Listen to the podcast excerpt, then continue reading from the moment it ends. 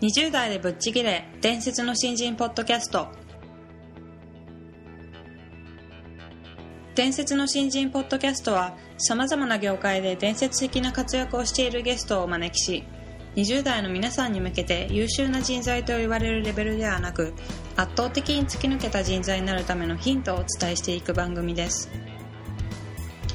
本気の20代に火をつける伝説の新人養成プロジェクトがお送りいたします。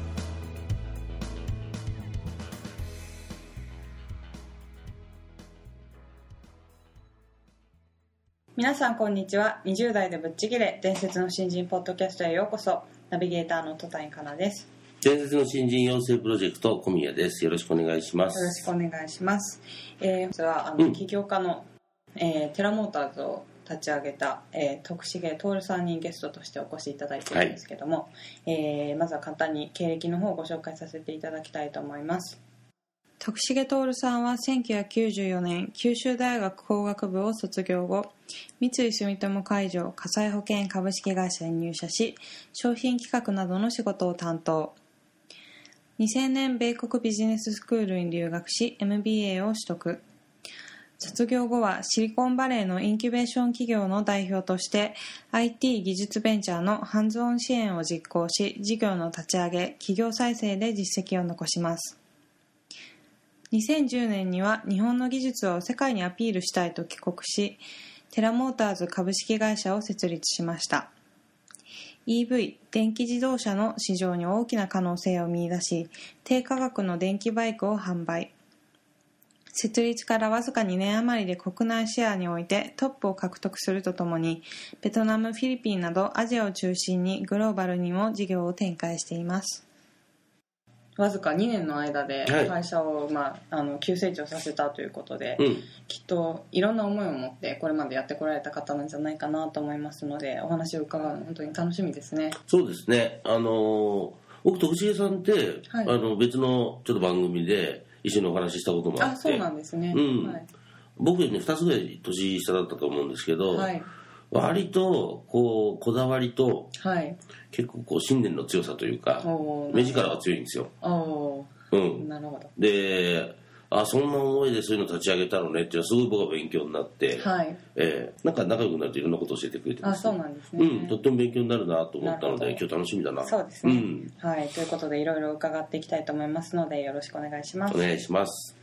はいそれでは徳重さんどうぞよろしくお願いします。お願いします。えー第1回目の今回はスタートが違うというお話をしていただこうと思うんですけどもあの徳重さんは大学を卒業されてから住友海上に入社されたということだったんですけども、えーその時にどのような働き方をされてたのかなっていうのをお伺いしていきたいと思うんですけども。そうですね、まあ、大企業ではあったんですけどももともと非常にその会社の中でも重要な部門でしたし、まあ、一方でその優秀な人が集まってる部署でもあったんで、まあ、私自身も本当に最初ついていけなくてですね本当に自分の能力をもう本当に 200%300% 出し切るみたいな感じではい。それは時間的にもそうですしでも日々その毎日何ができてなくてどう改善するんだみたいなのを、まあ、継続してたわけですね、はい。まあ、それがやはり最初にあったのでなんかそこのベースの考え方とか仕事のやり方って、まあ、すごく今でも役に立ってますし、まあ、そこをベースにどんどん進化はするんですけどなんで最初の仕事のやり方ってのはすごくやっぱり大事だと思うんですよね。うんその最初のついていけないってどんな感じなんですか？ついていけないっていうのは例えばですね言うと損保ってものすごい規則とかルールとかあるじゃないですか、はい。で僕法法学部でもないのに、え約款とか定款とかああいうのをバッチリ読んでいきなり経験ある営業マンがはい。僕がいる部署の、まあ、それ仕事の一部なんですけども、はい。聞いてくるわけですよ、でこっちはこれぐらいあるそのししかも保険の種類っていろいろあるじゃないですか。ここにみたいなそうですね、保険の種類ってたくさんあってでこれぐらいなんていうのそのまあ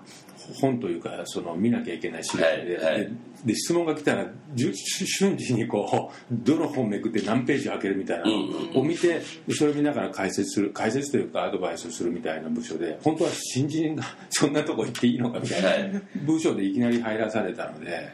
で法法学法律の勉強もしてないから、はい。約款とかってこう解釈論とかいろいろあるじゃないですか、はいだからもう最初からもうもう本当にいきなりもうなんですかねよくあるじゃないですかこう上に上が上がらされてはしごを落とされたとか、うんうんまあ、そういう状況から始まったのでもうもうやるしかないし毎日じ自分が何ですかねこう情けないなっていう打ちひしがり感を持ちながらもやってきたみたいな感じなんですよね。へでもそこの厳しい環境があったのであのまあ本当にそれ良かったなって今でも感謝してるんですよ、ー先ほどこの手でこれぐらいの本っておっしゃってたんですけど何冊ぐらいですか？いやもうねどうでしょうね。50冊ぐらいですかね、ありますねそれぐらい。ね、火災保険もそうだし動産総合保険とかいろんな種類の保険。でそれ1個の保険ちょっと5つぐらいあるんでね、まだ種類がで一応ベースは勉強しますけども、はい。当然営業マンとかしかも事務処理になると女の子が細かい僕なんか事務処理やったこともないわけですね営業マンじゃないから、そそんなのに聞かれてさっぱり分かんないですよ最初、うん。で最初はだから質問の意味が分からない時もあったんですよ。うん。何を言ってるのか、で一生懸命書き留めてであこういうことを意味してるんだってもう一回確認の電話を入れてそうすると向こうからしたら回答が来ると思ってたのに、うん。また聞き直すのか、うん。ああみたいなね、まあ、そういう 情けない思いを最初はやってたんですけど、まあ、だからこそ本当に、まあ、悔しい思いもたくさんしたしそれがこうなんですかね。ととにかく一日でも早くそのか会社のね、はい。その役に立つように貢献できるようにってのは思っていましたよね。僕はやっぱりサラリーマンっていう言葉は嫌でもともとね、はい。やっぱりプロフェッショナルみたいな、はい。ビビジネスマンですよね。ビジネスマンってこうプロフェッショナルみたいな感じするじゃないですか、はいだから一日も早くやっぱりそういうププロフェッショナルになりたかったってのがあるわけなんでそれって僕からしたら今みたいなお客さんに対して、そのベベストなソリューションを提供してないじゃないですか明らかに今のようなやり取りであれば。それは本当に悔しいので、あのまあ、本当にだから貢献っていうよりもとにかくその早くその自分に対してのお客さんにもう満満足してもらうっていうかっていうふうになりたかったんですよね。うん。でそれは面白いのがその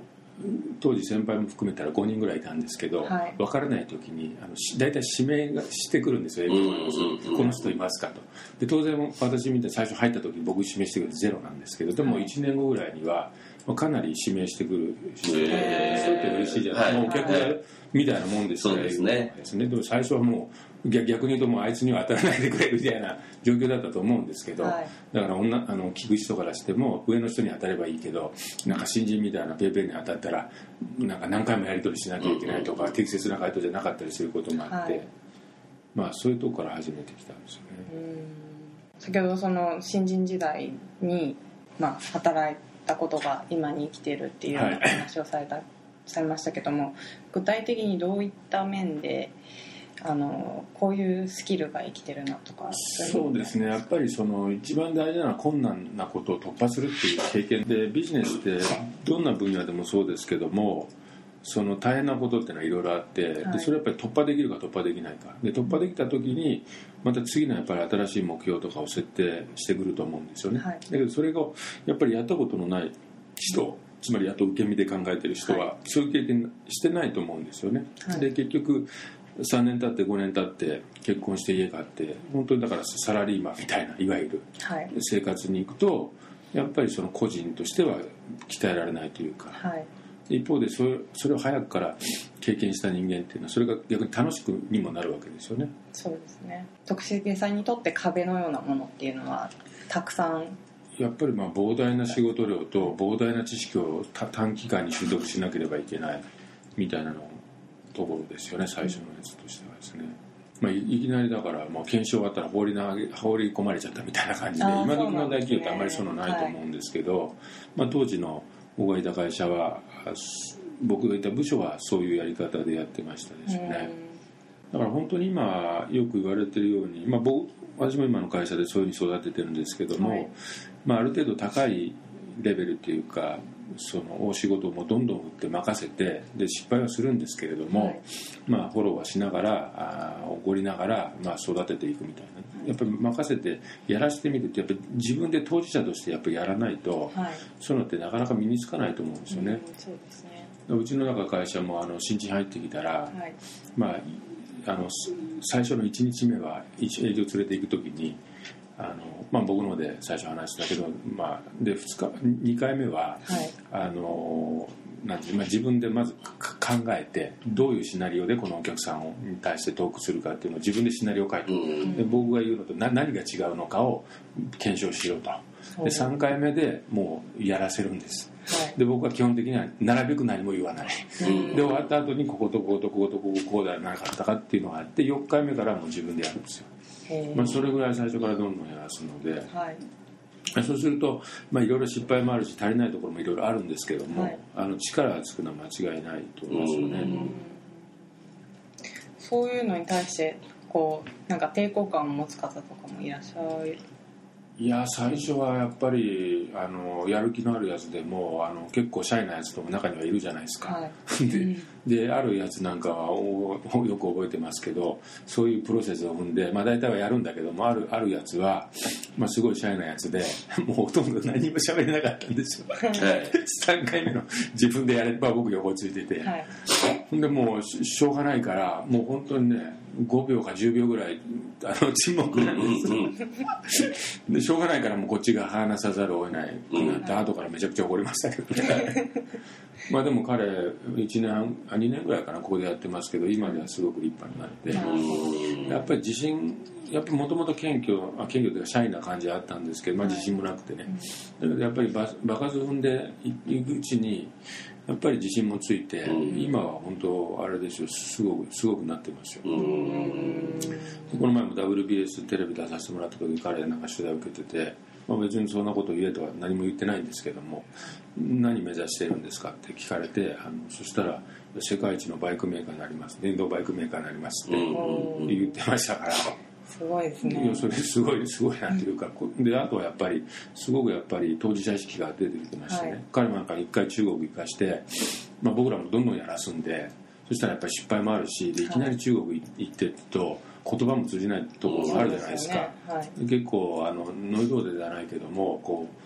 うかかなり精神的にやられた時もあるんですけども、まあ、今ではそれがまだ逆にねく悔しいのでもう一回海外でリリベンジするというようなあれもなるし、まあ、そういう繰り返しだとは思うんですけどどんどん高いあのしレベルの仕事というかを与えてそれをこなしていくっていうプロセスで自信もつけて次のまた新しいチャレンジっていうことじゃないかなと思いますけど。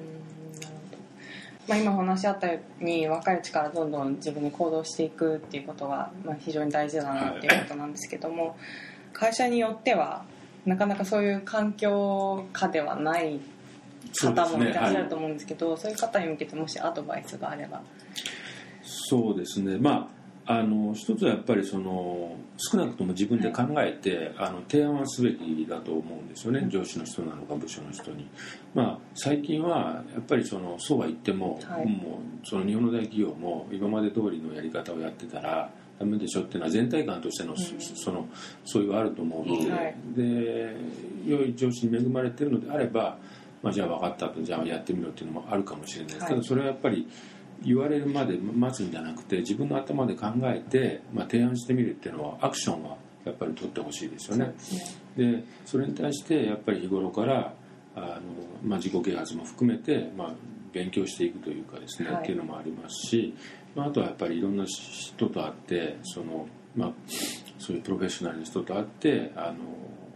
自分のモチベーション高く持つとか高く持ち続けるとかですね、そういうのも大事なんじゃないかなと思いますよね。はい。ということであのスタートダッシュについてお伺いしてきたんですけども、まあ、あの徳重さんがおっしゃっていたように最初の時点でどれだけ仕事をするかっていうのが大事だとおっしゃっていて、でまあ、自分で考えて行動していくっていうことも今のあのテラモーターズのあの若手を育てる上でも大事にされていることなんだなっていうのがすごく伝わってきたお話でしたね。そうですね。はい。やっぱりあの振り返ってみるとあの時がねすごく今の糧になったっていうお話だと思うんですけどそうでねすね。うん、うん。あの僕も割と近いんですけど、はい。スタートダッシュが大事だって思ってたわけでもなくはい。振り返るとやっぱ20代の働き方でねはい。今ってできてるなっていうのは感じるので、はいはい。なんかそれがこう実感として感じられるんでしょうね。ああなるほどですね、今その任されてお仕事をされてる若手の方とかも、うん。まあ、私自身そうなんですけどやれと言われてやってる間はなんかもうやるしかないからやっているんだけども振り返ってみるとそれがすごく力になるって思える時が来るのかなとかあの思いながら私も仕事してるんですけど。そうだよね、まず目の前にやることを全力でやるっていう力。はい。それってやっぱりどの仕事やるんでも大事なので、はい。うん、それはすごく新人の人とか若い20代の方、はい。うん、意識してもらった方がいいですよね、そうですね、うん。うん。